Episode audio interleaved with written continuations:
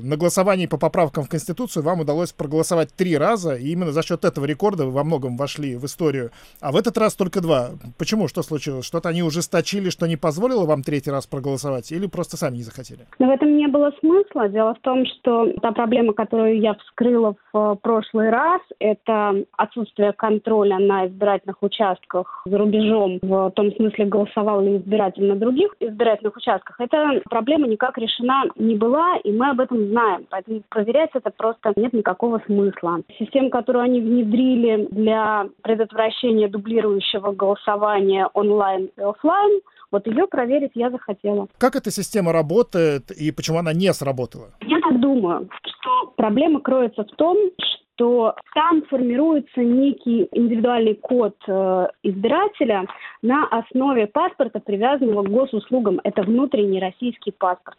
А голосуем мы за рубежом по загранпаспорту. И получается, что для избирательной системы в таком случае мы, я, два разных человека. Поэтому эта система меня не опознает. То есть вы проголосовали один раз на госуслугах как бы по российскому паспорту, второй раз в консульстве по заграничному. А могли бы еще и третий или не могли? Смотрите, я не могу утверждать, что я проголосовала по российскому паспорту. У нас не очень открытая эта система устроена. Я только могу предполагать, что вот это вот э, онлайн-голосование формируется на основе российского паспорта. Ну, это логично. И то, что мы все за рубежом голосуем по загранпаспортам, это тоже все как бы знают, это тоже логично. Получается два разных паспорта, два разных номера.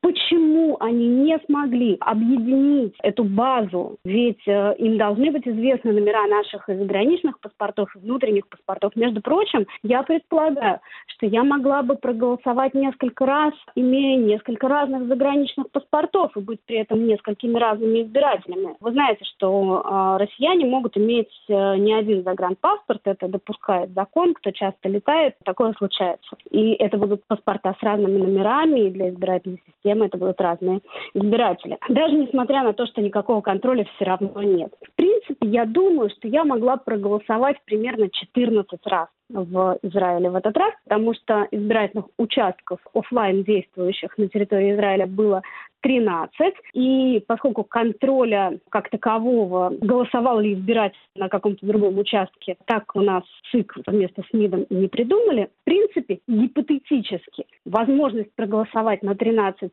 офлайновых участках и один раз дистанционно, она существует. Другое дело, что я предполагаю, что такая э, система контроля персонально для меня, видимо, в Израиле все-таки была как-то введена, потому как меня встретили на избирательном участке, я поняла, что, в общем, меня, можно сказать, ждали, ну, по крайней мере, они меня знают. А расскажите, как вас встретили? На каком участке вы вообще голосовали офлайн? На том же, что и в прошлый раз? Нет, вообще я планировала быть наблюдателем, и у меня было направление на участок в городе Аждоде, направление от партии «Яблоко». К сожалению, меня не допустили наблюдать на избирательном участке, мотивировав это тем, что партия «Яблоко» слишком поздно представила списки своих наблюдателей в избирательную комиссию Ростова, к которому вот относятся некоторые из избирательных участков в Израиле. И таким образом меня до наблюдений не допустили. Я, конечно, написала по этому поводу жалобу и после этого проголосовала. Сам председатель участковой комиссии был очень мил, и мне кажется, что он, может быть, даже сам или не в курсе, или просто старался быть максимально корректным меня к нему нет никаких претензий, но есть некая охранная фирма, которая работает с нашим посольством. Я спросила у человека, кто он, собственно, такой. Вот там мужчина, он э, меня пытался немножко так спровоцировать. То есть у меня за спиной он кому-то, я не знаю, говорил, вот тут, значит, есть такая у нас гражданка, с ней надо быть осторожно, очень вот ее в посольстве, значит, она как бы якобы ходит в посольство, пишет жалобы, некая Ильинская. Это когда уже я подала свое направление на наблюдение, там как раз указано фамилия, имя, отчество. Поэтому я думаю, что это была какая-то такая провокация, которую я предпочла проигнорировать. Но это человек, который так или иначе связан в общем, деятельностью нашего посольства, поэтому я сделала выводы, что меня, в общем, знают как минимум. И когда вы получали бюллетень, вас никто не спросил, я или а вы случайно не голосовали сегодня уже в электронном виде или на другом участке? Дело в том, что они теперь дают такую бумажку, которую ты заполняешь, и там подписываешься, что ты больше нигде э, не голосовал не собираешься. Статус этой бумажки мне не очень понятен, каким э, нормативным актом она, в общем, регулируется тоже. И, по-моему, это такая вот история про честное слово и добросовестность избирателя, на что у нас все время напирает э, ЦИК, настаивают на том, что избирательная система должна опираться на добросовестность избирателя, а не на надежность механизмов. Вот эта вот странная бумажка, она где-то вот из той же самой истории. И вы заполнили в этой бумажке, отметили, что вы не голосовали, таким образом обманув э, избирательную комиссию. А Смара... я действительно угу. на этот момент не голосовала. Я после этого уже вышла и проверила, получится ли у меня проголосовать через госуслуги. На тот момент я действительно этого не делала. Как и в прошлый раз, в этот раз э, вас не смущает морально-этический аспект, и вы думаете, что вот такой эксперимент, показать, что эта система уязвима, это важнее, чем э, де-факто ее обмануть? Конечно, потому что надежность э, системы, она гарантируется при отсутствии дыры. Если ее не хотят проверять там, разработчики, авторы изнутри, значит, нужно ее тестировать снаружи. Здесь я не вижу какого-то нарушения этического этических норм. Я понимаю, что я нарушаю законодательство, и это административка, и, скорее всего, вероятно, мне прилетит за это дело штраф. Я готова на эти риски, но кто будет проверять, кто будет тестировать? Они внедряют одно, другое, третье, а у них выборы за границей похожи на решето.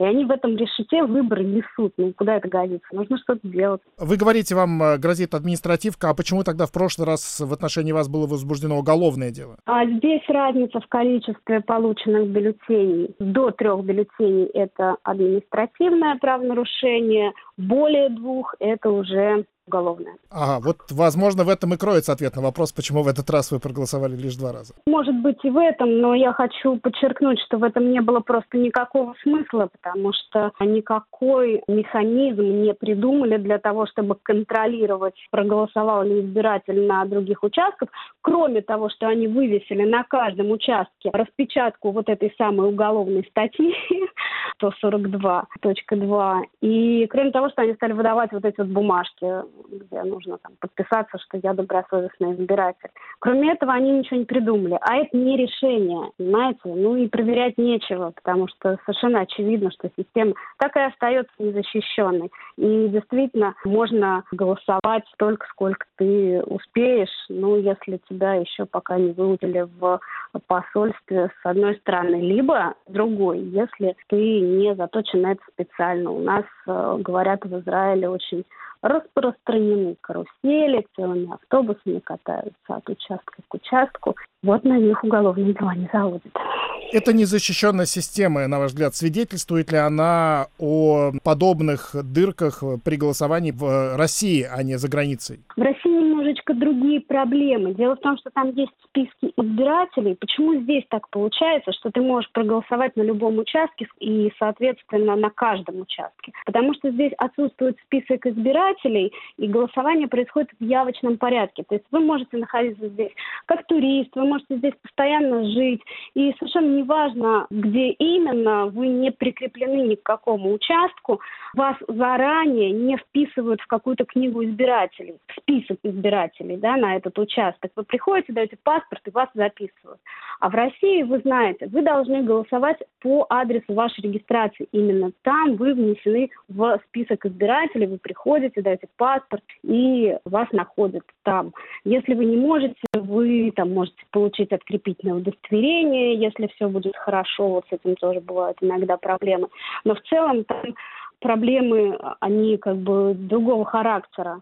Здесь э, просто изначально не продумана организация этого процесса таким образом, чтобы предотвратить э, возможность повторного голосования. Какая-то реакция не со стороны Центра избиркома, а со стороны МИДа, который отвечает за голосование за рубежом, на вашу первую историю и вот на вчерашнее голосование была? Посол э, высказывался по этому поводу и предостерегал в эфире русскоязычного израильского телеканала за несколько дней до выборов как раз избирателей от моих так называемых подвигов. Да, конечно, какая-то реакция существует, но мне кажется, то, как реагирует МИД и то, как реагирует ЦИК, мне кажется, в корне э, неверным. То есть они обвиняют меня в провокациях, они видят в этом провокации. И таким образом они отводят внимание от главного. А главное в этой ситуации – это не то, что я сделала, а то, какую проблему я вскрыла и что с этой проблемой делать дальше.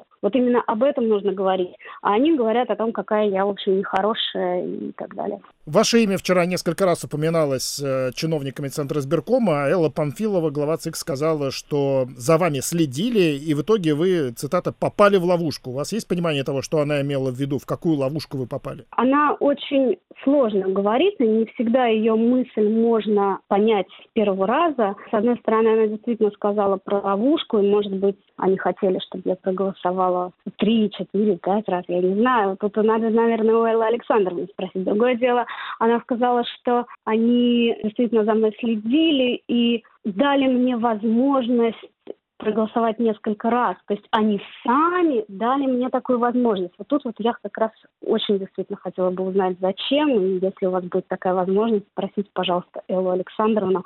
Со мной вот она, к сожалению, не общается, я бы спросила. Если в целом абстрагироваться от дырок в голосовании за рубежом, какое на вас произвело впечатление организация голосования в самой России, в том числе вот электронное голосование много сейчас обсуждают, итоги выборов, удивили ли они вас чем-нибудь? Меня поразило, что результаты электронного голосования так э, долго публиковались, точнее, так долго не публиковались, и что они так сильно повлияли на те цифры, которые мы сейчас видим, это добавляет непрозрачности к всему происходящему. И мне кажется, что было бы неплохо э, разобраться, почему так происходит. Я, честно говоря, совершенно не верю, что одни и те же избиратели, которые живут в одном и том же месте, дистанционно голосуют одним образом, а на участках другим. То есть это примерно одни и те же люди, и цифры на дистанционном голосовании и на голосовании на УНИК, вот по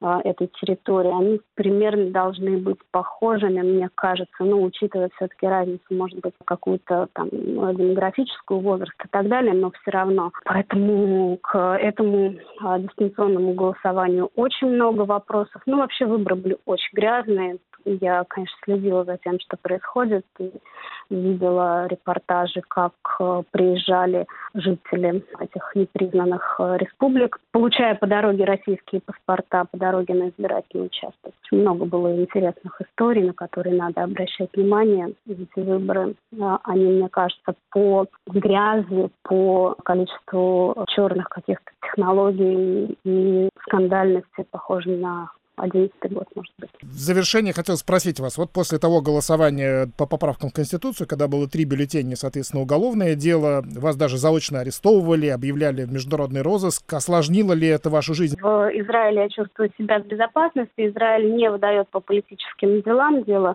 безусловно, политическое. Конечно, это в какой-то степени осложнило мою жизнь, и то, что я нахожусь в международном розыске и даже в Интерпол отправили мое дело, это все для меня определенные ограничения, неудобства и проблемы, которые приходится разрешать. Да, так бывает.